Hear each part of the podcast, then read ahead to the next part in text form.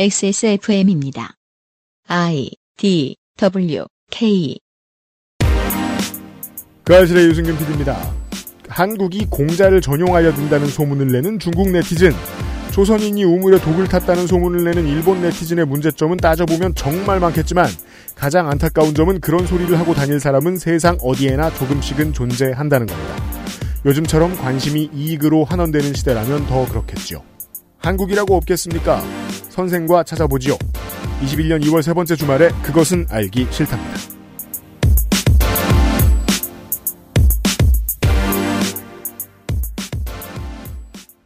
한국 시간 토요일 오후 3시쯤에 업데이트되어 있을 것입니다. 그것은 알기 싫다 400일의 토요일 순서입니다. 윤세민 에디터와 함께 어, 선생의 이야기를 듣고 있었고요. 네, 안녕하십니까. 윤세민입니다. 네. 결국 최근에 했던 얘기들이 그런 얘기들이 많아서 좀 씁쓸해요. 음, 사람들이 뭐 우리가 사이버레카 사이버레카 욕을 하지만 음. 본인 스스로도 약간 사건 사고를 기다리고 분노할 사건을 기다리는 것 같은 분위기가 좀 많아진 것 같아요. 인생의 스릴 넘치는 지점이죠. 나는 언제나 내가 가장 비난하는 것에서 가장 가깝죠. 네. 이게 제가 나이를 먹어가지고 요즘 커뮤니티를 보면서 에이 요즘 애들은 이래서 안 돼 같은 마음의 발로인지는 모르겠는데 네. 옛날에 비해서 왜들 이렇게 화들 많이 내고 음, 화낼 거리들을 찾아내고 음. 그럴까 하는 생각. 어, 민족주의가 필요할 때 민족주의를 굳건히 지켰고, 어, 민중주의가 필요할 때 민중주의자가 된, 이 훌륭한 인물에 대한 이야기를 목요일과 금요일에 했잖아요. 네. 같은 것도 잘못 쓰면 사이버레카가 됩니다. 네. 청취자 여러분, 누가 모르십니까? 애국 코드 잘못 쓰면 독되고 바보 된다는 거. 누가 몰라요, 우리가. 하지만 쉽게 꺼내긴 뭐하죠. 왜냐하면 인생의 스릴량 거기 있으니까요. 나도 언제 잘못 쓸지 몰라요. 어, 그렇죠. 그래서 잘못했다는 게 아니에요. 다음번에 덜 하면 돼요. 네. 어, 쟤네 잘못하네? 어, 애국이라고, 애국 떠드는 사람들은 다 바보. 이런 식으로 코드를 맞추자는 게 아니에요. 인생은 흔들리고 여기저기 제껴줘야 스릴, 스릴이 있다니까요. 잘못 쓴 사례가 있습니다. 그렇죠. 네. 잘쓴 사례도 있고요. 저희들은 잘못 쓴 사례를 보고 있습니다, 이번 주에. 네. 따로. 잘함과 잘못함은 그라데이션 같은 거잖아요. 맞아요. 흑백이 아니에요. 네. 색깔 잘 모르는 사람들은 펴놓고 구분도 못해요. 그렇죠. 그리고 이번에 저희가 잘못했을지 어떻게 알아요? 저희가 아. 잘못하고 있는 것일지. 그렇죠. 근데 제가 보건데 어, 선생의 분석이 맞는 과정을 거쳤기에 음. 여러분들께 소개를 해드리는 중입니다. 주의할 때 주의하면 됩니다. 그것은 알기 싫다는 마구 긁고 노는 케미하우스 애견 매트, 이달의 PC로 만나는 컴스테이션, 제주 과일의 가장 달콤한 순간 프로넥, 오늘을 행복하게 만드는 수제 간식 언제나 오란다가 도와주고 있습니다. 유해물질 안전기준 통과로 믿을 수 있고 반려동물이 더 좋아하는 케미하우스 애견 매트 내장 그래픽을 갖춘 안정적인 CPU, CPU의 가장 적절한 메인보드. 하드디스크만 써본 분들은 상상조차 하기 힘든 속도의 M.2 SSD. 기능성과 디자인을 모두 충족하는 케이스까지 이달의 PC로 빠르게 구매하실 수 있습니다. 010-8279-5568 원하시는 다른 어떤 사양도 대처할 수 있는 컴스테이션에 문의하셔도 좋습니다. 주식회사 컴스테이션 포장만 뜯으면 과일 그 이상의 맛. 오감 만족 과일 스낵 푸르넥. 어렸을 때 많이 보던 과자 있잖아요. 딱 그 식감, 그 맛. 먹기 전엔 저도 그런 줄 알았죠. 근데 처음 씹는데, 어, 뭐지? 했어요. 왜 안 딱딱한 거지? 어, 근데 왜 달지 않고 담백한 거지? 손을 한번 대면 나도 모르게 계속 먹는 거 있죠? 이 맛있는 거, 이거 뭐예요? 시작하면 멈출 수 없다. 잘 만든 수제 강정. 언제나 우란다. 얘야, 에미가 오란다. 입니다. 언제나 오란다. 네. 딱딱한 것 같은 비주얼이지만 실은 매우 부드러운 식감을 가지고 있습니다. 그럼요. 달 것 같은 끈적이지만 생각보다 달지 않고 담백한 반전의 먹거리입니다. 사실 보통 비슷한 제품군은 몇 개 먹으면 부담스럽거든요. 그렇죠. 마치 그 누룽지를 처음 깨물 때 느낌을 가지고 먹었다가 안 그래서 깜짝 놀라기도 하고요. 반전의 먹거리, 밀, 견과류, 열대과일, 다양한 취향에 대응하는 세 가지 맛이 준비되어 있습니다. 오, 저는 그 편을 굉장히 좋아하거든요. 네. 햄버거의 앞니를 묻는다. 이걸 먹을 때도 약간 앞니를 신나는 기분. 그쵸 네. 살포시 묻는 느낌입니다. 음. 생각보다 달지 않고 음. 안에 들어가 있는 견과류나 열대 과일들이 또 잘 어울려요. 명절 선물에 특히 좋다는 거 이번 설에도 판매량으로 증명을 했습니다. 감사합니다. 꼭 설 선물만으로만 먹을 수 있도록 법으로 정해진 건 아닙니다. 식사 대용 아이들 간식으로 새로운 인간 사료로 널리 평가받을 수 있습니다. quality를 아시는 분들 찾아주셔서 감사합니다. 감사합니다. 액세스몰에 있고요. 특히 부모님들도 많이 좋아하시고요. 입맛이 늙었다는 소리를 많이 듣는 당신들도 많이 좋아하십니다. 좋습니다.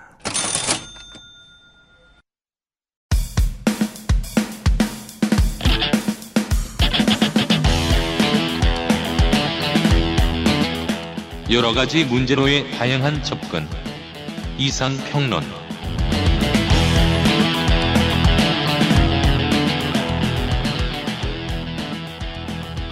이상 평론 시간입니다. 선생입니다. 네, 뻑 김치맨 손이상입니다. 좀 순화시켜서. 법킹. 법킹. 법을 잘 따르는 김치맨 손이상 선생이 나와 계십니다. 네. 자, 어떤 사위가 있어요. 시부모님이 아니지. 장인장모가 사위를 겁나 싫어해요. 사위, 그렇죠. 법, 법킹 사위. 사위 법규. 예. 법킹 사위. 뭐 그런 일이 있다고 치죠. 네. 제가 예전에 이런 그 하소연을 하는 친구의 얘기를 들은 적이 있어요. 내가 다 하는데 뭐 내가 다 하는데 뭐 내가 다 해야 하는데 이러면서 장인 장모가 나를 싫어한다면서 술 먹는 내내 울부짖던 친구가 있었어요. 네.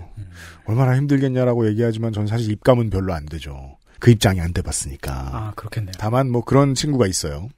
가정을 해보죠. 그 처가댁에 있던 식구들 중에 누가 이렇게 사위가 강아지랑 놀고 있는데 강아지를 죽이려고 들었다. 음. 라는 말을 꾸며낸 거예요. 네. 그래서 그 사실을 봤던 손자 손녀가 아니다 약 발라준 거다 네.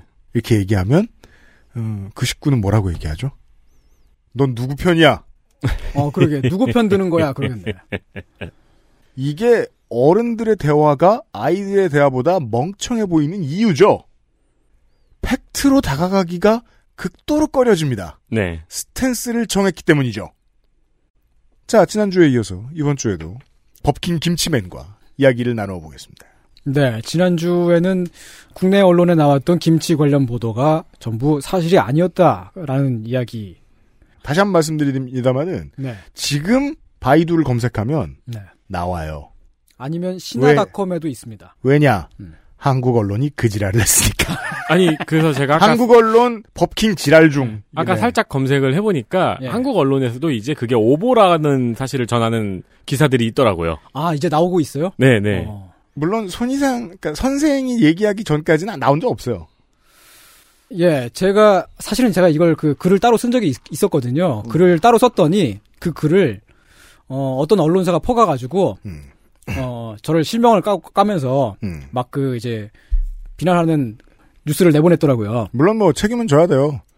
전체 공개란 전체 공개 글을 쓰는 그 순간만큼은 전 세계인이 다 공인이기 때문에 음. 네. 어쩔 수는 없어요. 어, 다만 다만 그, 시- 그 신문이 그 저기 UMC님이 전에 식구였던데. 식구 예. 식구였었어요. 애서 퍼가가지고 그래가지고 아 좀 기분이 좀 그렇더라고. 아니 전 상관없어요. 하여간 그런 그런 보도가 몇 번 나가고 나서 막 네. 이렇게 막 그랬더니 뭐 지금은 약간 좀 정정 보도가 나, 나오는 모양입니다. 네. 예, 하여튼 그래도 이제 언론들이 지난 몇 달 동안 계속 이렇게 막 올렸잖아요. 음. 왜 계속 그런 그 보도 신나게 없는 네. 일을 가지고 섀도우 복싱을 했어요. 왜 그랬냐면은 잘 팔리니까 그렇죠. 너무 클릭수가 너무 잘 나와요. 근데 그리고- 언론들이 앞다퉈서 다 그러고 있으면 처음부터 원래 없었던 사실인데도 불구하고 하나의 가상 현실이 만들어집니다. 이라는 지적이 있다 universe가 나옵니다. 네. 국내 언론들이 이 사건을 예, 사건이란 것도 아니었습니다만 음. 동북 공정에 빗대서 김치 공정이라고 부르는 사건. 예, 네. 처음부터 없었던 사건. 음. 사람들이 이렇게 믿고 있습니다. 중국이 김치를 뺏어가려고 한다. 그러면 이제 우리 한국 네티즌 분들도 몰려가서 항의를 할 게 아니에요. 음. 항해할 곳은 없습니다만. 아, 여기, 여기 저기 가겠죠, 아무튼. 장샤오 장샤오둥 씨, 장자오둥 아, 씨. 누군지 알고. 사실 그건 그건 남대문의 김서방이죠. 찾기가 어렵다는 뜻입니다. 근데 때 맞춰서 되게 그 좋은 사람, 좋은 그 어떤 그 대상이 나타났어요. 음. 장준이라고 하는 그 유엔 주재 중국 대사인데 네. 그 양반이 김치를 그 김장을 담궈 가지고 음. 트위터에다가 인증샷을 올렸더라고요. 보통은 친화의 메, 메시지인데 네. 역으로 받아들여지죠. 거기에 그 김치가 중국 거다라고 하는 주장 당연히 없고요. 음. 그거 김치라고 알파벳을 써가지고 어, 오히려 그 김치를 홍보를 해주고 있어요. 그 사람이 그 왜 이번에 저 미국 대사관에서 해리스 대사. 아니요 버니 샌더스 밈을 썼잖아요. 아, 네네네. 그 대사관 행사로 김장 담그는 행사하는데 버니 샌더스가 앉아 있는 그 벙어리 장갑 끼고 예. 네. 아, 그거 말고도 그 음. 미국 대사관, 그 주하, 주한 미국 대사인 해리스 대사도 음. 그 비슷한 시기에 김장을 담궈 가지고 인증샷을 올렸습니다. 트위터에다가. 그 주한 외교관들 많이 합니다 그거. 많이 하죠. 네. 이 장쥔 대사의 트윗에서 보통 사람들이 보통 언론이 트윗을 위에를 자르고 밑에 사진만 보도를 많이 하는데 네. 트윗 전체를 보면은 파오차이라고 안 하고 K I M C H I 네, 알파벳으로. 김, 치 정확히 썼잖아요. 네, 분명하게 썼습니다. 음. 근데 이제 해리스 대사가 김장 담근 거에 대해서는 아무 말이 없습니다. 음. 중국 사람이 아니니까요. 그래서 장쥔 대사가 김치를 담근 거는 김치가 중국 거라는 걸 주장하기 위함이다. 라고 퍼집니다.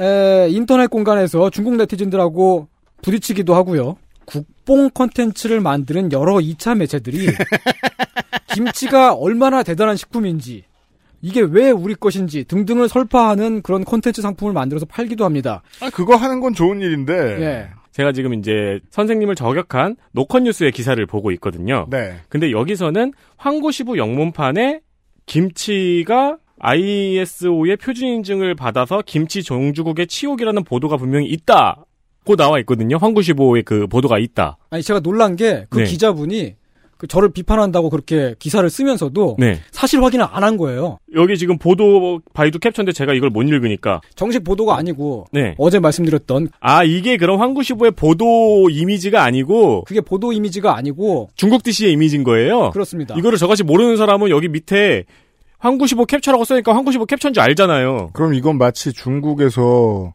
DC 인사이드 캡처해가지고 이렇게 보도했다고 주장하는 거랑 똑같잖아요. DC 우리 지난 인사이드 시간에 캡- 얘기했던 것처럼. 캡처한 다음에 우리가 보기에는 막 이응 이응 뭐 주식 떡상했다 이거 한 다음에 밑에 조선일보 이렇게 써놓은 거잖아요. 놀라운 게 이 기자분들이 취재를 하시면서 실제 원문이 어땠는지를 찾아보려는 노력들을 잘 안 하시더라고요. 그게 되게 노동 친화적인 게요. 그러면 되게 일찍 퇴근할 것 같아요. 아니 근데 이거 그러니까 제가 이 직업하면서 늙는 이유 중에 하나가 원문 찾다 늙거든요. 근데 이게 지금 저는 중국어를 못하니까 누구 말이 맞는지는 모르겠던 입장에서 본다면은 이 노컷뉴스의 송정원 기자는 너무 당당하게 그러나 손 씨의 주장과는 달리 중국의 대표적인 포털 사이트 바이두에서는 현재도 글로벌 타임스 환구시보 영문판에 관련 기사가 확인되고 있다. 아, 그 계정 관리자가 퍼갔으니까요, 그 글을. 손 씨가 이 같은 글을 올린 것은 글로벌 타임스가 환구시보의 영문판이란 점을 몰랐거나 사진 캡처 등 인용 보도를 정식 보도로 인정하지 않은 것일 수도 있다. 아니, 퍼간 거니까. 정식 보도 아니잖아요. 아니, 페이스북 중앙일보, 예를 들면 뭐, 그 페이스북에 어- 언론사 계정 있잖아요. 음. 거기서 제 글을 퍼갔다고 해가지고 그 제가 쓴 글이 그, 그 매체의 정식 보도는 아니거든요. 네. 그리고 무엇보다 중요한 사실은 그 기사가 김치에 관한 기사가 아니 그, 그 글 자체가 게시글 글 자체가 김치에 관한 글이 아니잖아요. 네. 그리고 이 해당 기자는 거의 거의 모든 기사가 특정인, 특정 국가, 특정 민족 혹은 특정 타인에 대한 혐오를 불러일으키는 기사를 즐겨 쓰네요. 어, 제 평가입니다. 예. 네. 클릭을 많이 나오게 할 수 있을 법한 그런 그런 기사들을 쓰시더라고요. 음, 그러네요. 예. 네. 이게 이제 한국 네티즌들이 중국에 항의를 하기 시작하니까 네. 중국에서도 그런 우리 쪽의 움직임을 인식을 하잖아요. 음. 이게 어떤 식으로 느껴졌을까 하고 보면 중국에 많이 퍼져 있다는 이야기가 있어요. 한국 사람들은 공자를 자기네 나라 사람이라고 한다 라고 중국인들이 믿고 있다는 이야기. 혹시 어떤- 여러분들도 들어보셨을 겁니다. 어떤 중국 매체나 중국의 네티즌이 거짓말로 선동했나 보네요. 예. 네. 그러면 중국 사람들은 거기에 대해서 되게 화를 내죠. 근데 우린 되게 뜬금없잖아요. 뭔, 뭔 얘기냐고. 음. 약간 그런 느낌으로 중국에 전달이 됐었던 것 같아요. 그러니까 원래 표면적인 이 국가 간 갈등은 예. 어, 정말 직접적인 문제가 있지 않은 이상 이웃 국가들 간의 갈등 중 상당 부분들이 예를 들어 뭐 최근에 일본과 한국의 이 갈등과 관련해서는 일본 우익의 책임이 상당히 큽니다. 어, 상당히 큰 편에 속합니다. 근데 그렇게 직접적으로 국가가 잘못했을 때가 아닌 이상은 보통은 엉뚱하고 책임도 없고 장난치기 좋아하는 사람들의 장난에 모두가 놀아나는 경향들이 좀 있습니다. 네. 그러고 나서 2차적으로 환장 파티가 일어납니다. 왜냐면은 보통 2차적으로는 환장 파티가 일어납니다. 네. 왜냐면은 우리 언론들도 중국에 올라왔던 게시글을 퍼올 때 음. 기계 번역을 돌렸든지 해서 번역을 약간 이상하게 해가지고 오역을 낸 거 아니에요. 오보를 낸 거 아니에요. 그렇죠. 그거를 다시 중국에 퍼갈 때 중국 사람들도 오, 역을 할 거예요. 똑같은 그 기계 번역기를 돌려가지고 어, 자기들 이해하고 싶은 대로 또 이해할 거예요. 네. 그래서 이제 그 중국에 보면은 한국의 게시판 반응 같은 거를 번역해가지고 퍼가는 데가 있습니다. 아, 한- 있겠죠. 예, 한국에도 그런 게 있죠. 거기 인구가 얼만데. 음, 중국에도 그런 게 있고요. 네. 이거는 우리나라에서도 수, 투채널 혐한 게시물 음. 퍼와서 기사로 보도하잖아요. 네. 중국 네티즌들도 구글 번역기 아니면 뭐 아니면 구글 아니면 뭐, 뭐 다른 번역기를 돌렸을지는 모르는데 아무튼 잘못 돌려가지고요. 아, 번역기는 또 민족주의자들이 서로에게 화를 내기 좋게 다 파우차이라고 하는군요, 또. 한국인들의 항의를 잘못 전달을 합니다. 한국 사람들이 김치는 한국 문화다라고 한 거를 그쪽에 번역될 때는 파오차이는 한국 문화다. 라고 전달이 돼요. 그러면 걔네가 볼 때는 아니 세상에 야채절임이 얼마나 많고 전 세계에 다 피클 있는데 이거 뭐 무슨 그게 다 지금 한국 거라고 주장하는 거야 라는 느낌으로 걔네는 받아들이죠. 그러니까 파오차이는 중국 거다를 번역기를 돌리면 네. 김치는 중국 거다가 돼서 네. 한국 사람이 열받아가지고 김치는 한국 거다를 중국에서 번역기를 돌리면 파오차이는 한국 거다라고 나오고 네. 그런 상황이에요. 지금. 영원히 싸우고 초강력 대환장 파티. 네. 전 세계에 야채절임이 얼마나 많은데, 피클이 얼마나 많은데, 그거를 다 한국 거라고 주장하는 것이냐. 라고 하는 그런, 어, 반응이 되게, 이렇게 한국의, 어, 이런 항의를 되게 비상식적이고 오만한 느낌으로 받아들이는 반응들이 막 올라옵니다. 네. 이게 그러면 당연히 중국에서도, 중국 네티즌들도 감정 섞인 반응을 낼 수밖에 없겠죠. 음. 그게 지금 다시 전달이 되는 거예요. 지금 우리가 받아들이고 있는 네티즌 분들이 뭐 트위터라든지 뭐 어떤 다른 어떤 공간에서 뭐 그 중국 네- 네티즌들하고 부딪히고 있을지 모르겠습니다만 그 중국 사람들이 지금 보이고 있는 반응은 한국인이 야채 절임을 한국 거라고 주장한다라고 하는 거에 대한 반응이에요. 그리고 중국 사람들이라고 또 음. 공명정대하고 상식적인 사람만 있을 리가 없잖아요. 그 그렇죠. 네. 이걸 또 왜곡하고 퍼트리는 사람도 분명히 있을 거고. 네. 음. 김치라고 하는 거는 우리한테는 이게 그냥 단순한 식품이 아니잖아요. 네. 식품 이상의 무엇인가죠. 그럼요. 너네 집에 김치 있니? 라고 하는 거는 지금 밥은 잘 먹고 사느냐? 그렇죠. 라고 아, 하는 안부, 그쵸. 안부 인사죠. 집에 네. 김치는 있니? 네. 네. 그 정도 느낌의 그런 되게 중요한 식품인데, 음. 중국에서 받아들이는 야채절임이라고 하는 건 그냥 식품이에요. 그렇게 필수는 아니다. 네. 그냥 어떤 민족성의 상징이 아니에요. 음. 그래서 그냥 그 사람들은 한국인들이 느끼는 것만큼의 비중을 두고 이 사건을 받아들이질 않습니다. 음. 그래서 이제 그 환구시보에 올라온 그 글을 보면 이건 이건 정식 보도였습니다. 정식 보도. 환구 어 어디야 이게? 네. 1월 14일 네. 중국 글로벌 타임즈. 네.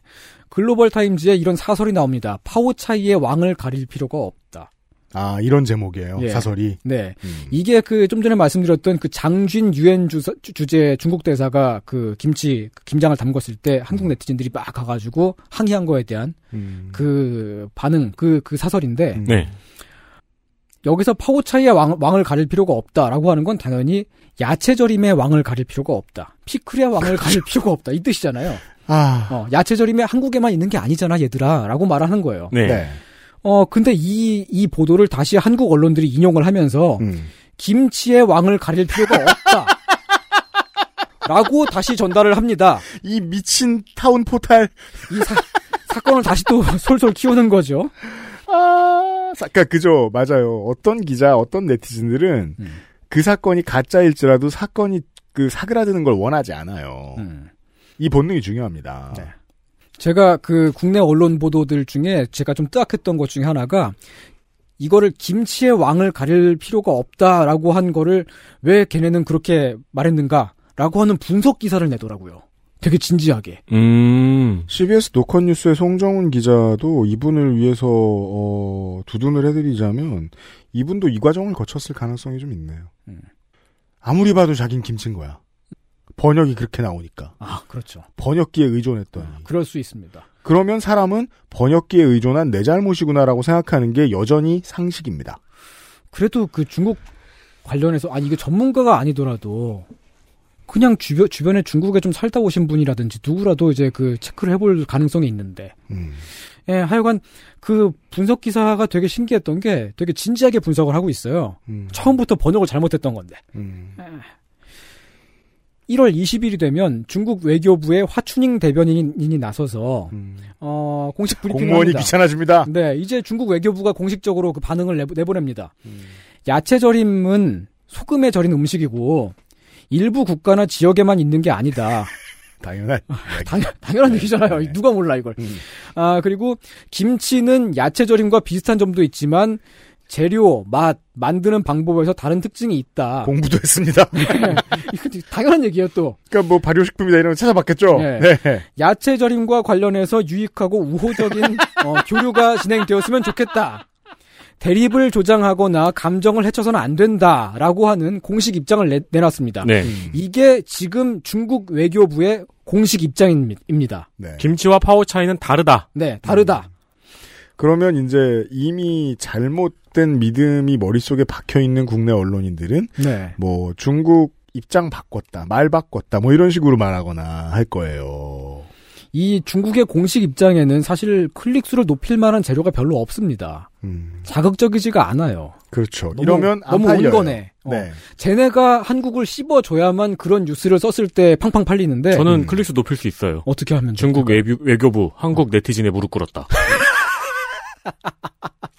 그니까 말이에요. 세계관을 만드는 게 직업이 돼버렸어요. 음. 아, 이 그 화춘행 대변인이 이 논란에 대해서 응답을 한 게 두 개, 두 번이 있었거든요. 한 네. 번은 12월 1일 때입니다. 12월 1일이니까 어 11월 28일, 29일 그때 한국에서 그 처음으로 막 오보가 나오고 있었을 때 그거에 대한 응답이었죠. 네. 그 로이터 통신 기자가 어 공식 브리핑 브링 때에 그 물어봤던 거였는데 어, 이 김치 분쟁, 그 김치 논란에 대해서 어떻게 생각하느냐 그랬더니 화춘잉 대변인이 그런 일이 있었어요? 모르겠습니다. 라고 말했습니다. 12월 1일에. 그랬더니 한국 언론들이 막 깠습니다. 화춘잉이 모르겠다라고 한 걸 가지고 근데 날짜를 보면 알 수 있습니다. 왜냐하면 중앙일보에 이 오보가 처음 나온 게 12월 18일, 11월 28일이면 네. 오보고 없는 일이잖아요. 네. 사흘 동안 어떻게 알아내요? 음. 그때 한국 언론들은 마치 그 화춘잉이 한국을 막 씹은 것처럼 음. 김치를 무시한 것처럼 보이게끔 사건을 조작을 할 수가 있었어요. 그때. 그 처음에 거짓말을 하면 계속 거짓말을 해야 됩니다. 그리고 실제로 예. 그렇게 보도를 냈었습니다. 음. 이런 식으로 그 중국 쪽에서 나오는 반응을 비틀어가지고 아예 다르게 내보냈던 끝판왕은 음. 1월 14일자 조선일보 보도입니다. 주로 조- 중앙조선이 많은 일을 하네요. 그런 그런 그런 경향이 많이 있습니다. 예, 이게 네. 헤게모니를 붙들고 있으니까 정말 그 오만해지는 것이 사실 이런 거짓말은 어 장자오둥 씨 포함 세상 누구나 할 수 있단 말이에요. 언론만 할 수 있는 게 아니라. 네. 그래서 당장 무슨 중앙일보가 중자로 시작하니까 원래 중국에서 돈을 댄다 이런 가짜 뉴스를 만들어서 중국이 앙 하고 만든 일보. 그러니까 중국이 귀척하려고 만든 게 중앙일보다 이런 식으로 음해할 수 있잖아요. 그런데 그런 겁이 없어요. 음. 왜냐하면 이런 가짜 뉴스를 낼 수 있는 가장 큰 권력은 자기들한테 있다고 믿기 때문인 것 같습니다. 음. 중앙일보의 네. 박종철 순천대 명예교수 전 한국김치협회 회장. 음. 이 사람이 쓴 사설은 비교적 문제를 명확하게 파악하고 있네요. 그래요? 그러면서 하지만 뭐 이런 문제를 간과할 순 없다 이렇게 하면서 음. 김치를 김치라는 이름으로 해외에 소개를 해야 된다. 그게 답이에요. 네, 네. 네, 그게 해외 답입니다. 중국에서 한국 파오차이로 팔게 하지 말고 김치라는 이름의 상품명을 고려해야 된다. 네. 뭐 이런 이야기를 하고 있네요. 내가 태국의 요리 전문가고 외식 경영인이었다고 해도 똠양꿍이라는 이름을 알려야 된다라고 했을 거예요. 네. 음. 네. 예, 사실 그걸 하고 있죠. 그리고 한국 정부도 이미 몇 년 전부터 어, 매울 신자를 쓰는 신치라고 하는 단어를 밀고 있습니다만 네, 맞아요. 아직까지 중국에 잘 퍼지지 않았고요. 그렇군요. 에, 연변에 살고 있는 재중동포들은 김치 중에서 이제 그 배추김치 같은 경우는 네. 매울 랄자를 써가지고 라빠이차이라는 이름을 썼는데 음. 그것도 중국의 동북지방에서만 제한적으로 사용되는 말이죠. 그러니까 음. 그렇게 막 뭐- 널리 퍼져 있는 말이 아닙니다. 음. 그러니까 그 단어가 정착될 때 되게 어려워요. 특히 맞아요. 중국은 그래요. 맞아요. 중국이 문자 체계가 그렇기 때문에 음. 중국이 옛날에 그 서울을 부르는 단어가 음. 한청이었잖아요. 그래요. 예, 한청, 한자, 한자로. 음. 청자가 뭐 무슨 그 구청, 관청 할 때 청자를 씁니다. 음. 그거를 오랫동안 써오다가 한양을 그렇게 부른 거예요. 네, 그거를 서울이라는 그 발음도 비슷하게 만들려고 수이, 수, 스월이라는 단어를 만들어가지고 계속해서 보급을 했는데 그걸 음. 정착시킬 때까지 진짜 많이 노력을 했어요. 한국 정부가. 음. 네.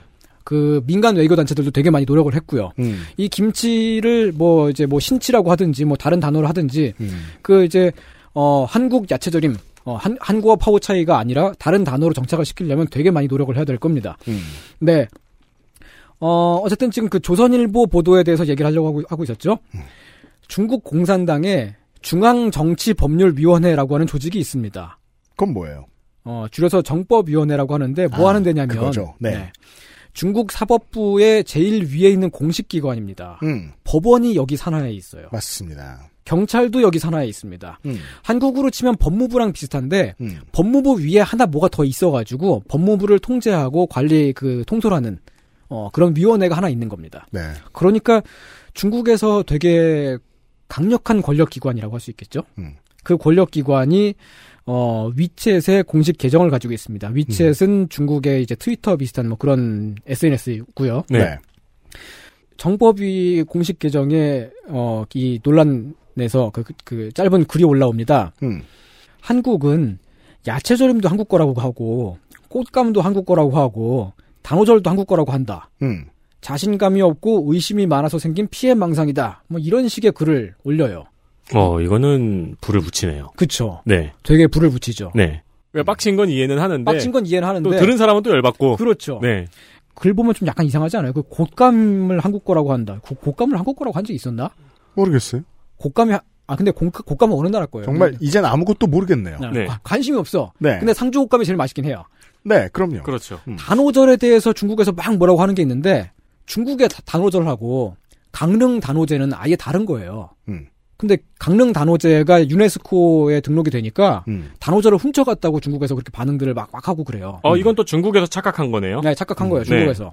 그런, 그런 걸 그 같이 싸잡아 가지고, 김치를 이거 뭐 야채 절임을 한국 거라고 한다라고 하는 식으로 받아들여서 음. 그 반응을 나온 거죠. 근데 이, 이 위챗 계정에 짧게 올라온 글이지만, 이 계정의 소유주가 정법위원회예요. 되게 중요한 음. 거- 기관입니다. 당에서 서열이 좀 있는 사람. 네. 음. 되게 높은 기관. 음. 거기서 이렇게 짜증 섞인 난- 반응이 나온 거를 조선일보가 1월 14일자에 다시 받아서 음. 야채 절임을 김치라고 고쳐서 내보냅니다. 이거 지금 몇 번을 보는 거예요, 우리? 이제 한국 국내 언론들이 내보내는 스펙터클에 따르면 중국의 공식 기구, 그것도 굉장한 권력 기관이 한국을 향해서 김치가 한국 거냐라고 대, 되레 적반하장식으로 따지는 것 같은 그런 모양새가 연출이 된 거예요. 이래서 번역기로는 국제 연애가 불가능하군요. 아니, 맞아요. 네. 그런가? 불가능하겠군요. 이게, 와, 아니, 그니까 쉽게, 저는 단순 도식화 시킬 수밖에 없습니다. 화가 나서. 어, 언론의 클릭 장사 때문에 전쟁이 나도 괜찮다는 마인드인 거예요. 이건 진짜로. 네. 아, 이, 이 보도는 진짜로 되게 많이 제가 위험하다고 생각하고 되게, 아, 이건 진짜 좀 문제가 있다라고 생각한 게, 처음에 나왔었던 한국 언론 보도들은 음. 단순히 그냥 번역기를 잘못 돌려가지고 그냥 그 오보, 그냥 오역으로 인한 실수였을 수 있어요. 근데 시간이 좀 지나고, 네. 눈치 깠잖아요. 이제 알 만큼 알았잖아요. 근데 대놓고 거짓말 하잖아요. 네. 이, 이런 류의 결과로 말이에요. 뭔가 무역 일부가 끊어진다거나, 네. 아니면 냉랭한 기류가 흐른다거나 했을 때, 어, 지금 바이든이 몇 년을 집권할지 모르겠습니다만, 바이든 기간 동안 보통은, 어, 육자회담을 다시 여는 쪽에 무게를 많이 실어요. 음, 그러면 중국을 참여시켜야 되거든요. 미국을 끌어들이기 위해서라도. 무조건 들어가죠. 거기 실패할 수도 있어요. 거기에 일조할 수도 있어요. 네, 이, 이 이게- 오보들이. 네, 이 오보가 사건을 계속 키우게 되면. 의도적인 네. 기사들이. 이거 이 사건에 대해서는 한국 정부가 이미 그 공식 입장을 내보낸 게 있죠. 그러니까 음. 그 정확히 말하면 이제 청와대가 낸 건 아니고 아까 아, 어제 말씀드렸듯이 그 농식품부가 낸 겁니다만은 음. 김치와 파고 차이를 구분해 달라고 한 거잖아요. 제발. 네, 제발. 음. 근데 그 한국 대한민국 농식품부의 입장문도 가볍게 무시를 해버립니다. 구분을 안 해요. 파오차이라고 중국에서 나오는 반응들을 다 김치라고 해가지고 전달을 해버려요. 피클 전쟁이군요. 그러면 일단 각국의 번역기가 네. 파워차이를 한국어로 번역할 때 야채절임이라고 번역을 해야겠네요. 아니면 네. 파오차이라고 번역해야죠. 네, 파워차이라고. 그냥 바- 발음 네. 나는 대로 파오차이라고 하든지. 그러면은- 김치를 김치라고 번역하게 하고. 그렇게 만약에 현 시간부로 싹 바뀌었어요. 네. 지금 현 시간부로. 음, 그럼 후속 기사를 쓰려던 기자들은 당황할 거예요. 그죠. 이젠 뭘로 클릭을. 대신 그동안 해왔던 어떤 다른 방식으로 또 아무 상관없는 데서 제로에서 혐오를 생산하겠죠. 음. 어 이게 지금 오- 이 방송이 지금 2월 중순에 나가죠. 네. 벌써 2월 중순이잖아요. 이게 처음 시작한 건 11월 말이고요. 음, 두달 넘게 계속돼 왔습니다. 네. 두 달 넘게. 네. 음, 그동안 되게 되게 많은 오보가 쏟아졌어요. 마, 그, 어, 그럼요. 어, 저거, 네. 저는 진짜 놀랐던 게, 아니, 그, 언론을 신뢰할 수 없다거나, 뭐, 저는 뭐 웬만하면 그런 식으로 비판하지 않습니다. 언론에 대해서 되게 좋은 점도 많이 보, 보려고 하고 그러는데, 이번 이 과정을 쭉 지켜보면서, 제가 몰랐던 것, 그러니까 그 언론의 보도들을 제가 사실이라고 혹시나 막 믿었던 것들 중에 그 사실이 아닌 것도 있었을 수 있겠구나, 그런 생각까지 들, 들더라고요. 음. 너무 심하니까. 네. 음, 그렇습니다. 물론 네. 뭐 예를 들어 뭐 김이나가 이상을 정리한다. 음. 그러면 각 국가들이 이웃 나라를 싫어할 만한 배경 상황 네. 같은 것도 사실 무시하면 안 됩니다. 그렇습니다. 우리가 다시 제가 아까 얘기했던 식구들의 이야기로 돌아와야 됩니다. 음. 이 이야기 지금의 하나의 상황 지금의 오보가 분명한 하나의 상황만 놓고 이야기하기에는 이웃 국가들 간의 스토리는 복잡한 긴 것들이 많거든요. 한 가지 행동 작은 걸 보고 막 열 대를 때리고 싶고 백 대를 때리고 싶어요. 음. 그럴 때는 그 앞에 다른 잘못이 있다는 거거든요. 네. 사실 뭐 지금 요즘에 반중 감정이 되게 높은데요. 이건 제가 뭐 구, 체적으로 사례를 들지 않아도 청취자 여러분들도 어, 당연히 알고 계실 만큼. 그리고 뭐 전 세계 여론이 그렇고 네. 어 뭐 저희가 다룰 시간이 없어 못 다뤘습니다만은 미얀마의 군부 쿠데타도 어 중국의 작품이라고 보는 시각이 지배적이고요. 네. 네. 지금 한 근 10년간 약간 전 세계 벌서스 중국 이라는 구도 같은 거는 꽤 오랫동안 있었죠. 왜냐하면 그 보통의 세계 시민의 입장에서 보더라도 어 최강대국이 있어야만 하는 세계 질서라면 미국보단 중국이 훨씬 나쁠 것 같다. 네. 라는 생각을 하시는 분은 많습니다. 네. 그럴 수밖에 없는 게 우리 지난 최근 몇 년 동안에 홍콩 민주화 운동이 엎어지는 과정을 봤죠. 그렇죠. 그리고 위구르의 인권이 탄압되는 과정을 봤습니다. 그 음. 매우 그 합리적인 추론을 할 수 있어요. 위구르의 그 인권 탄압이 실제로 있을 것이라는. 당연합니다. 게다가 최근에는 중국이 팽창 정책을 마구마구 펴면서 주변국들하고 갈등을 빚은 일이 많습니다. 네.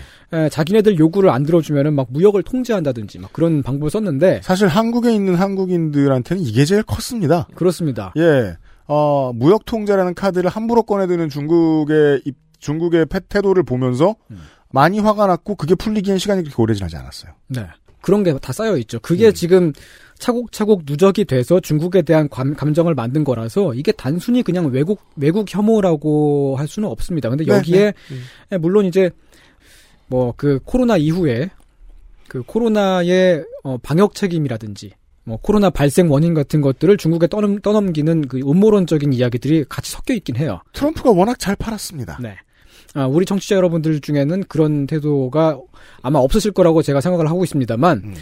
여러 가지 이유가 있죠. 여러 가지 중국을 미워할 만한 이유가 있죠. 그런 상황에서 지금 이 김치 이런 게 지금 터진 거예요. 음, 구실이에요. 네. 구실 노릇을 해준 거예요. 그래서 어 중국과의 갈등이 오랫동안 이어져 온 결과로서 이런 이 그 해프닝이 일어났다고 할 수도 있겠습니다. 음. 예, 그래서 오늘 방송이 청취자 여러분들께 어떤 의미로 다가갈지 제가 잘 모르겠습니다만 음. 사실 우리가 다들 중국에 대해서 별로 안 좋게 보고 있었던 건 사실이죠. 음, 그럼요. 예, 이런 방 이런 얘기, 이런 방송을 별로 이렇게 유쾌하지 않게 받으실 분도 계실지 모르겠습니다. 음. 근데 옆집에 살고 있는 사람이 동네에서 소도 훔치고 개도 훔치고 그런 개쌍놈이 있다고 생각해 봅시다. 네. 근데 걔가 김치는 안 훔쳤어요.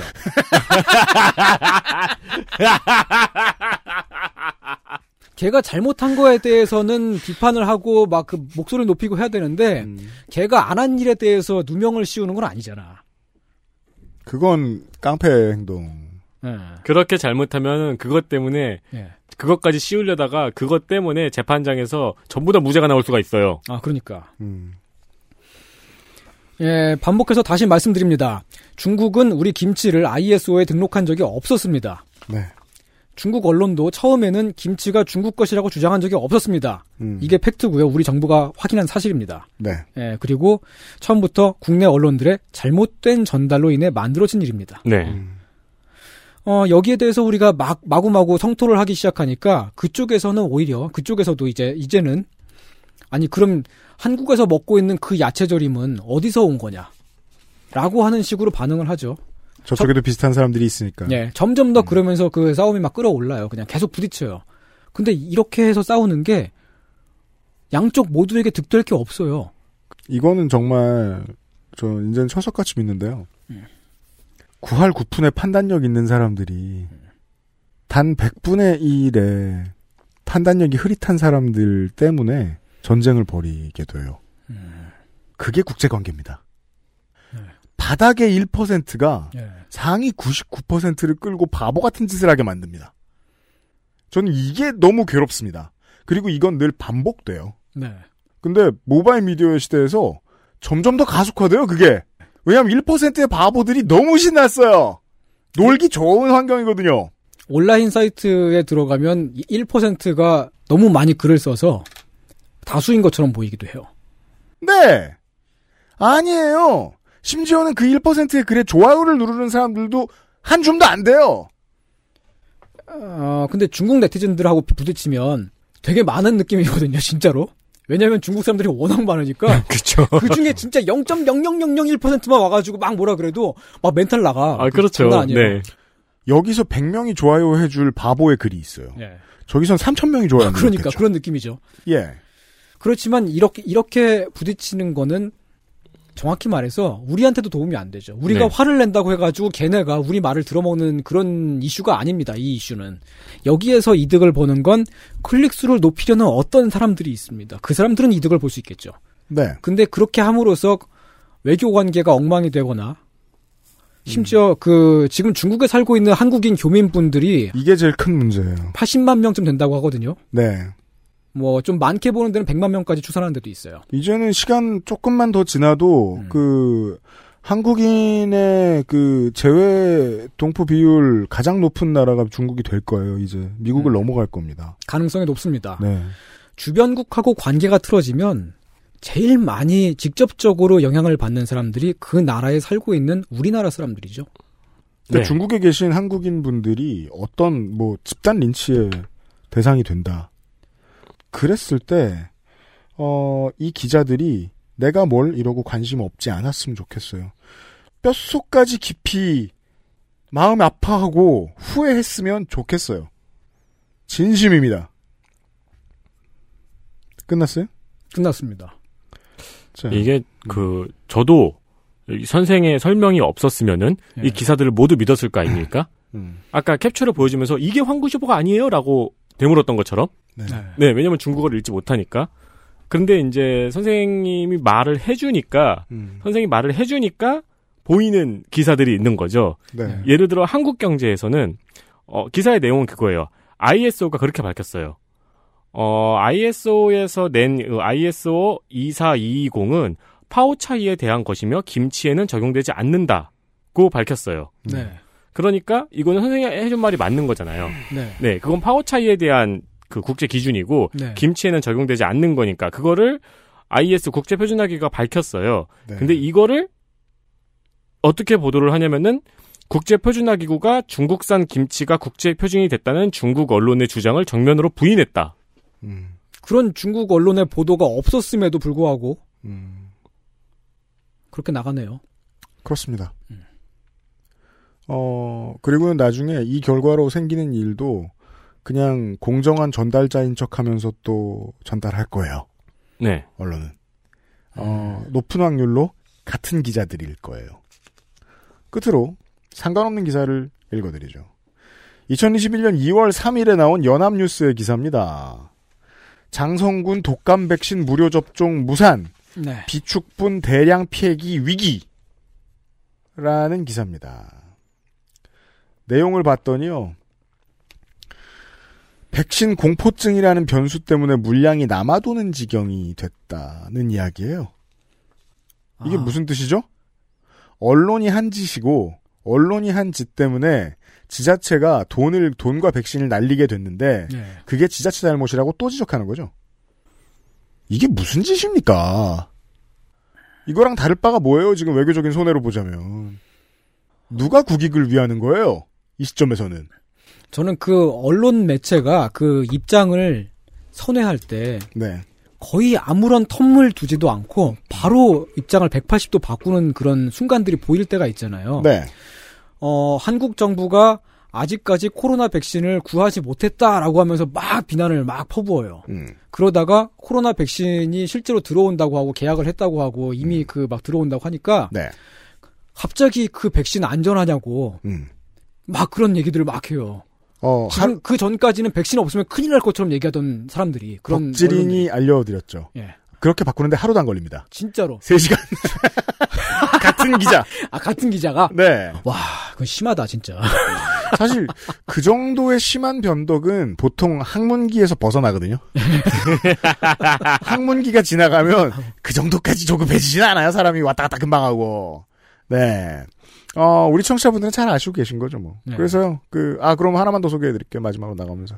트위터에서 에이스 언더바 아메리카노님께서 해시태그 IDWK로, 어, 내용은 뉴스원이 또, 라고 해주시고 짤을 만들어 주셨는데, 어, 같은 기자예요? 2021년 2월 7일 오후 12시 44분, 북적이는 설 대목장, 포항 죽도시장을 촬영했어요.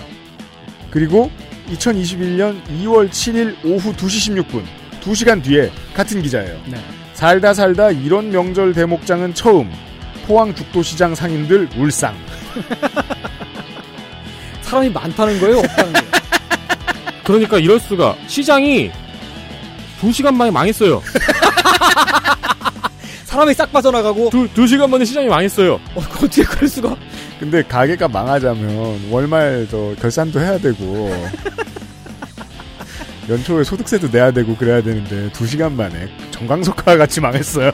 누가 되게 냄새가 나쁜 방귀를 꼈을까요? 저기는 선생의 머릿속에서는 저 정도 이상의 카드가 안 나와요, 지금. 그만큼 이해하기 어렵다는 아, 이해하기가- 것이죠. 이해할 수가 없잖아요. 네.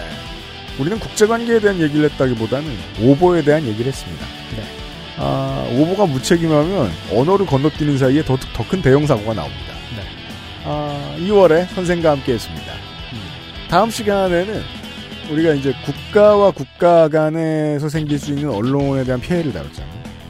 다음 시간은요, 진심으로, 어, 역대 그 어떤 이상평론보다도 민족주의자들을 위한 시간. 아, 민족주의자를 위한 시간이 있나요? 오늘 좀 헷갈리셨, 그, 이번에 마련했어요. 늦은 설 선물이죠. 제, 제 의견을 구하지 않고 마련하신 거예요? 그럼요. 이- 이렇게 썼더라고. 텔레파시죠, 일종의. 어, 민족주의자들을 위한 시간이 필요한데, 어, 어제 오늘 자신의 잘못된 신념이 흔들려서 좀 힘드셨던 민족주의자 여러분. 진정한 민족에 대한 이야기. 민족주의자들을 위한 뜨거운 시간 기대해 주십시오. 손희상 선생을 곧 다시 만나겠습니다. 선생 수고하셨어요. 네, 고맙습니다. XSFM입니다.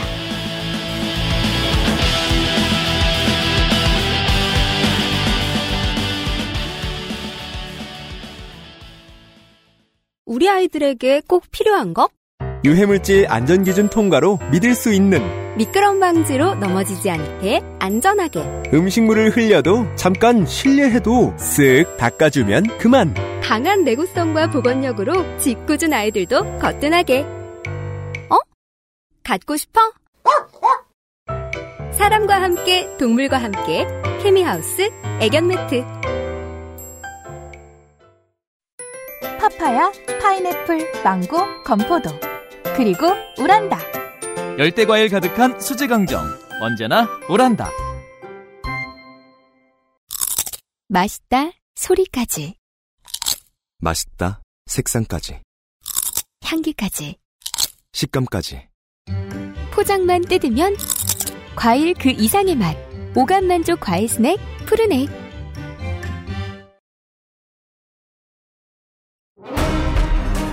아스트랄 뉴스 기록실 뉴스 아카이브 이번 주의 뉴스 아카이브는 16년 전 얘기부터 시작하겠습니다. 2005년 2월 16일입니다. 네. 교토의정서가 공식 발효되었습니다. 뭘까요? 이거 제가 옛날에 한번 방송에서 말씀드렸었나요? 뭐요? 그 문장을 이제 왠지 얘기했던 것 같은데? 네, 교열하는 일을 하고 있었는데 네. 1차 교열자가 있었고 제가 2차 교열자였는데 음. 1차 교열자가 이 교토의 정서를 전부 다 교토의 정서 아, 맞아. 얘기했어요. 네. 학교에서 배웠지만 뭔지 정확히 모르겠는 교토의 정서. 기후 변화 모식이었던 것 같은데 정확히 기억이 안 나는 교토의 정서. 정확히는 기후변화 협약입니다. 이산화탄소, 메탄 등의 온실가스 6종의 배출을 줄이자는 협약입니다. 이 온실가스 감축 목표에 법적 구속력을 주고 이걸 어기면은 비관세 장벽, 그러니까 관세를 제외한 무역 관련 장벽으로 불이익을 주겠다는 협약이었습니다. 맞아요. 1997년 교토에서 채택이 되었습니다. 음. 이게 특징이 있어요. 음. 97년에 채택이 됐잖아요. 음. 그래서 당시에 38개국 선진국들에게만 의무를 지우는 협약이었습니다. 이렇게 보면 의도에 맞긴 한데. 네. 그러니까 시기적으로는 그랬죠. 왜냐하면 당시 온실가스는 그동안 선진국이 다 배출해 놓은 거거든요. 음.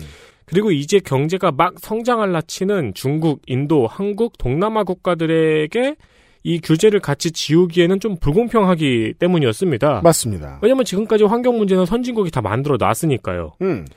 그래서 97년에 선진국 국가들의 배출량이 90년 기준 55%를 차지하면 비준하기로 이 조건이 발효가 되기로 조건이 걸려 있었습니다. 음. 문제는 배출량 1위 미국이었습니다. 미국의 문제는 처음부터 교토 의정서를 반대했다는 겁니다. 그렇습니다. 배출량 1위고 감축 의무도 가장 높았기 때문이죠. 음. 아들 부시의 미국이 2001년에 탈퇴를 해버립니다. 조인된 게 2005년 6월 2월 16일인데 일찌감치 안 하기로 합니다. 사실 이러면서 그 다른 신흥 공업국 욕 못해요. 네. 네. 이유는 미국의 경제를 저해야 한다는 거였고 또 다른 이유는 그동안 무럭무럭 성장한 배출량 2위와 5위를 차지한 중국과 인도가 개발도상국이라는 이유로 감축 의무에서 개발도상국이라는 이유로 감축 의무에서 배제되어 있다는 것에 삐진 겁니다. 그렇습니다. 저 당시에 그 탈퇴를 하겠다고 선언했을 당시의 기준으로는 한국도 개발도상국이었습니다. 맞습니다. 네. 러시아가 비준을 늦추면서 감축 의무를 지고 있는 나라 중 온실가스를 많이 배출하는 나라들이 빠지게 돼요. 음. 그러니까 사실상 유명무실에 지려다가 네. 러시아가 2004년에 비준하면서 겨우 발효가 됩니다. 음. 그러나 이게 이제 좀 이름밖에 없죠. 음. 네, 있는 듯 없는 듯 하다가 2011년에 어, 캐나다와 일본과 러시아도 탈퇴를 합니다. 네. 이때는 이미 온실가스 배출량의 압도적 1위가 중국이었거든요. 음. 전체 배출량의 24%를 중국이 배출하고 있었어요. 네. 그리고 5위였던 인도도 3위로 뛰어올랐습니다. 음. 그러니까 이때 순위가 1위 중국, 2위 미국, 3위 인도였어요. 네. 근데 중국하고 인도는 여전히 감축 의무가 없으니까 음. 97년까지는 억울하지 않았던 선진국들이 2011년쯤 되니까 좀 억울해진 거죠. 네. 그러니까 주요 배출국들은 거의 다 빠진 겁니다. 음. 결국 남은 국가들은 전체 온실가스 중에서 15%를 차지하는 국가들만 협약에 남아 있었습니다. 그렇죠. 소용없었다는 뜻입니다. 맞습니다. 그러니까 교토의정서가 뭐 대단한 것처럼 우리가 배웠는데 네. 사실상 실효성은 이렇게 적었습니다. 참여도가 낮았으니까요. 그리고 이 비준을 해놓고 마음대로 이렇게 탈퇴할 수 있으면 어떡해요. 그니까 말이에요. 뭐 위약금 같은 걸 걸든가. 국제조약이 이게 문제죠. 그렇죠. 네. 부시가 탈퇴한 거니까 오바마 때는 돌아오지 않을까 생각을 했었는데 음. 생각과 달리 오바마는 돌아오지 않았습니다. 네. 대신 다음에 파리 협정을 준비했습니다. 음. 이 파리 협정은 교토의정서를 잇는 국제 환경 협약입니다. 음. 교토의정서 때의 굴욕을 잊지 않고 이번에는 개발도상국에도 의무를 부과했고요. 네. 세계 7위의 배출 국가로 성장한 한국도 당연히 감축 의무가 있습니다. 그러나 2017년 우리의 트럼프 네. 기대를 저버리지 않고 미국의 탈퇴를 선언합니다. 그렇습니다. 미국이 탈퇴를 하면은 음. 배출량 1위 국가인 중국도 탈... 아싸 하며 탈퇴할 것 같은데. 그쵸. 음. 근데 의외로 탈퇴를 하지 않고 오히려 지구의 환경을 생각하지 않는 미국을 비난하고 나섰습니다. 그렇습니다. 이 굉장히 생소한 문장이에요. 맞아요. 네. 중국이 미국에 대고 지구의 환경을 생각하지 않는다고 비난하는. 신선한 장면이에요. 그렇습니다. 음. 퀴즈. 중국이 왜 이럴까요? 음흠.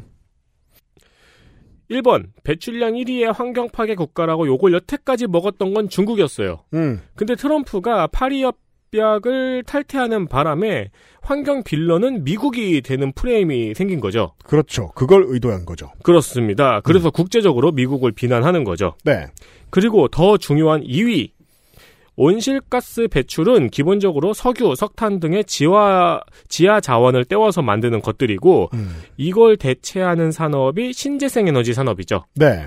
전자의 강자는 미국이고요. 음. 후자의 강자는 중국이기 때문입니다. 그렇습니다. 그래서 온실가스를 줄이자는 파리 협약이 중국한테는 별로 아쉬울 게 없을지도 모릅니다. 음. 물론 지금은 배출국 1위지만요. 네. 그리고 이 부분에서는 사실 배터리 제조 점유율 2위의 일본과 3위인 우리나라도 나쁠 게 없습니다. 그렇습니다. 그리고 다행히 바이든이 파리 협정 복귀에 서명했습니다. 그렇습니다. 뭐 얘기할 시간이 없어 얘기 못했던 것들 중에 그 교토 의정서와 파리 협정에 대한 논의들은 이런 것들이 있습니다. 많이 얘기되지 않는 것은 일단 기본적으로 이것은 이제 신재생에너지 산업을 너무 돈으로만 보는 그 이제 선진국들의 의견에 걸려 있는 것이 아니냐. 라는 얘기가 처음 나왔던 게 제 기억이 맞다면 교토의정서가 통과될 때입니다. 네. 협정이 될 때입니다. 그러면은 2000년대 초중반이잖아요. 네. 근데 이거는 너무 비관적인 상상인 거죠. 어, 반시장주의의. 왜냐하면 그때 이후로 10년 뒤에 어떤 국가가 관련된 기술을 개발하고 할지 모르잖아요. 음. 2005년에 우리나라가 배터리 시장에서 이렇게 큰 역할을 차지할 거란 생각을 아무도 못했을 거란 말이에요. 네. 한국도 그런 생각을 못했을 거예요.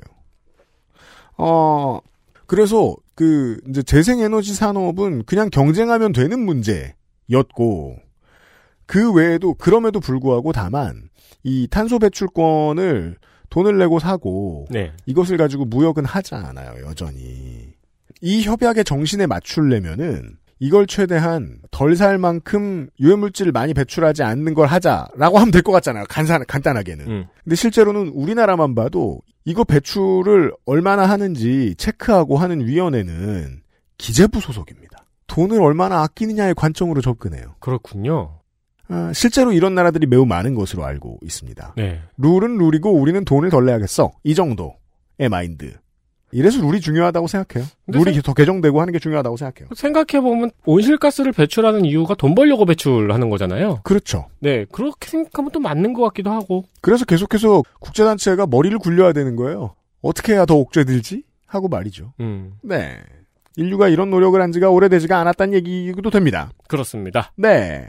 다음 뉴스. 1968년 일본에서 일어난 일입니다. 일본에서 제일 한인 2세 40세의 김히로 씨가 2월 20일 빗독초고라는 야쿠자 2명을 라이플로 사살했습니다. 총으로요. 네.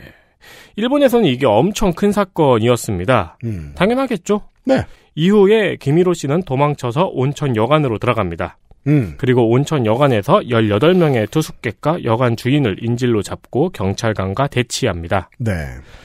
어, 당연히 인질극은 TV로 생중계가 되고, 68년이요. 네, 김일호 씨는 언론을 향해서 경찰이 한국인을 차별하는 현실을 고발하고자 사건을 일으켰다고 외칩니다. 네. 뭐 사실은 돈을 안 갚아서지만요. 그렇습니다. 네. 이 상황은 그리고 언론에 생생하게 전달이 됩니다. 이 부분이 조금 놀라운데요. 김일호 씨의 요구에 따라서 다카마스 현의 경찰 본부장이 NHK에 나와서 제일 한인에 대한 차별에 사과합니다. 음. 공식적으로요. 네. 공권력이 공식적으로 사과를 한 거예요. 이것만으로도 좀 큰 사건이긴 하죠. 결국 4일째 되는 날에 기자로 잠입한 경찰에게 체포되어서 무기징역이 확정됩니다. 네. 사건이 사건이다 보니 이후 일본에서 제일 한국인의 차별 문제가 불거지거나 할 때 종종 회자가 됩니다. 책도 나왔고 그리고 일본에서는 약간 영웅화 되기도 했어요. 이게 오묘하죠. 차별 얘기를 사실 안 하고 싶은 일본인도 있는데 그러자고 하기에는 깡패를 못 살게 군 사람이에요. 맞아요. 제일 한인에 대한 차별이 솔직히 없었다고 일본 사람들도 말 못하죠. 음. 그리고 당시 맹위를 떨쳤던 야쿠자를 죽이고 경찰의 사과도 받아냈어요. 네.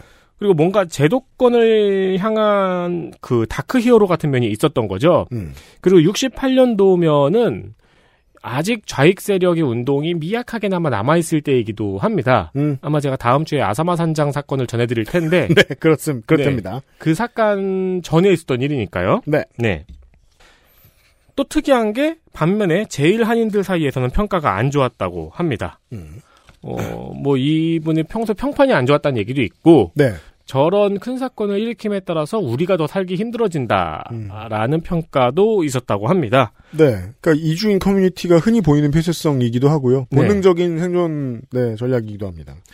뭐 당시에는 한국에서는 크게 회자가 안 됐어요. 음. 왜냐면 한국은 제일 한국인에 대해서 크게 신경을 안 쓰고 있었거든요. 네. 그러다가 1980년대 말에 갑자기 한국과 일본에서 석방운동이 일어납니다. 80년대 후반부터 90년대 내내 스님 한 분이랑 제일한국인 사업가가 후원회를 만들어서 음. 이 석방운동을 합니다. 네. 왜냐하면 김일호 씨는 제일한국인 차별에 항거한 영웅이기 때문입니다. 그렇죠. 여기서 의견이 좀 갈릴 수 있죠. 음. 90년 한국에서는 성질 뻗치는 유인촌 씨가 주연한 영화가 만들어집니다. 김해 전쟁입니다. 일본에서도 드라마가 만들어집니다.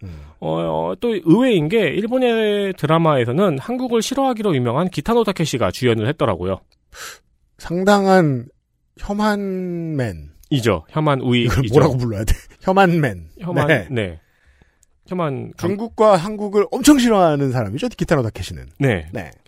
결국 각계각층의 노력에 힘입어서 1999년 석방이 됩니다. 음. 31년 만에 석방이 된 건데요. 네. 이게 좀 길긴 한 거예요. 그래요? 네, 그러니까 요즘에는 이제 무기수의 가석방이 좀 없는데 음. 당시에는 일본에서 무기수가 모범수일 경우에는 음. 15년 정도 지나면 보통 가석방을 시켜줬대요. 그래요? 네. 음. 근데 이 김일호 씨는 계속 모범수였거든요. 네. 근데 가석방이 안 되고 31년 후에 이제 석방이 됐는데 음. 이때 그 일본의 최장 기수였다고 합니다. 네.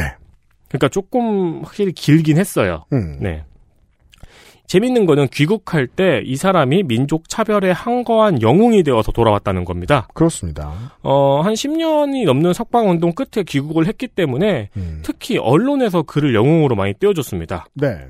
부산에 정착하고 기화하면서 친아버지 친아버지의 성인 권희로로 이름을 바꿔서 음. 지금은 권희로로 검색해야 나옵니다. 그렇군요. 그리고 역사 관련 페이지나 기록에서도 여전히 민족 차별에 항거한 영웅으로 기록이 되어 있습니다. 음. 어, 저는 이게 좀 의아하더라고요. 네. 네, 어, 이 사람 이름이 왜 여기서 나오지? 음. 막 민족 역사 대백과 이런 아카이브 있잖아요. 네. 거기에 그런 식으로 나오더라고요. 어, 당연히 대중과 역사는 개인을 쓰고 싶은 대로 씁니다. 영웅이 되어 귀국한 바로 다음해 2000년 나이는 이미 71살입니다. 음. 내연녀의 남편을 살해하려다가 체포됩니다. 이랬더군요. 네. 건희로 씨의 인생에서 두 장의 사진이 있다면은 음. 68년 여관에서 라이프를 무릎 위에 올려놓고 허공을 보는 사진하고요. 음. 그리고 2000년 71세의 노인이 피칠갑을 한 채로 체포되는 사진입니다. 네. 네, 이 두 장의 사진을 나란히 놓고 보면 조금 아, 이 시대의 사진이구나 싶어요, 이것도. 음. 그리고 뭐 부산에서 그냥 그렇게 살다가 2010년 83세의 나이로 사망했습니다. 네.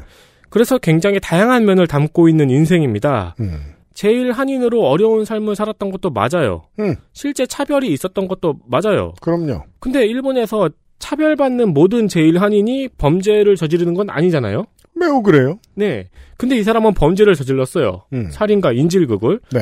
그리고 한국에 돌아오니까 갑자기 미디어에서는 이 사람을 영웅시해요. 음. 그렇다고 뭐 한국 미디어나 한국 정부가 어 제일 한인에 대해서 무슨 정책적 지원을 했느냐? 개인과 세상이 무관하게 돌아가죠. 서로. 네. 만났는데 만나서 뭘 많이 했는데 사실은 서로 무관하게 돌아갔어요. 그렇죠. 한국 사회는 이 권일호 씨를 영웅으로 띄워줬는데 제일 한인에 대해서는 한국에서 여전히 정책적이나 제도적인 움직임이 없었습니다. 한국은 이런 거 못해요, 되게. 네. 북한보다 못했죠. 네. 어, 그래서 제외 한인 디아스포라의 문제를 보여주는 한 페이지 정도 됩니다. 그렇습니다. 뒤집어 생각해 보자고요.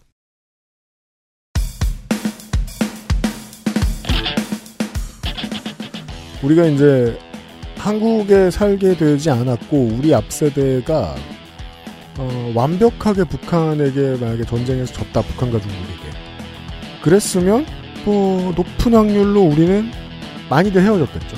네. 중국, 대만, 일본으로 갔거나 아니면은 미크로네시아의 어떤 섬 같은 곳을 개척해서 살았을 거예요. 음.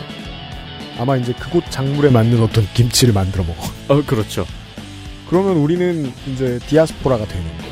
그렇죠. 예. 근데 이 한반도에 살아남은 사람들이 우리를 남 취급한다. 없는 사람 취급한다. 고국에 돌아와서 다시 정착하려. 음. 그랬는데 차별한다. 라고 생각해보자. 이건 민족주의자도 아니에요. 그냥 비겁한 사람이지. 나는 운이 좋아서 어, 내 민족의 땅에 살아남았어. 저 사람들은 부모가 운이 없어. 대부분 운이 없어서죠. 부모가 운이 없어서 자기들이 원래 살던 땅을 잃었어. 근데 남 취급해. 혹은 더 무시해. 그냥 소양 없는 거잖아요. 음. 주로 민족 구성이 비교적 단순했고 따지면 복잡합니다만. 네. 그랬으면 불과 1대, 2대, 3대 전에 이 땅에 살았다가 본인이 원하지 않는 혹은 자기 집안이 가게가 원하지 않는 이유로 다른 곳을 떠돌게 된 사람들에 대해서는 신경 쓰는 게 국가가 할 일이에요. 소양 없습니다. 자, 민족주의가 좋은데 쓰이려면 이런 식으로 해서는 안 됩니다. 다다음 주 주말 그것은 알기 싫다의 스포일러였습니다. 그렇습니다. 네, 예고였습니다. 여기까지가 이번 주에 그것은 알기 싫답니다. 들어주셔서 감사드리고요. 어, 다음 주에 쇠뿔을 잡은 김에 계속해서 언론전을 좀 시도해봐야 되겠습니다. 음. 헬마우스가 또 비슷한 얘기를 들고 있고 윤 선생은 아닙니다. 네. 네. 다음 주에 찾아뵙도록 하겠습니다. 어김없이 402회 목요일 순서에 다시 인사드리죠.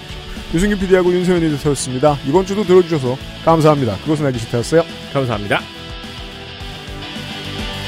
XSFM입니다. I D W K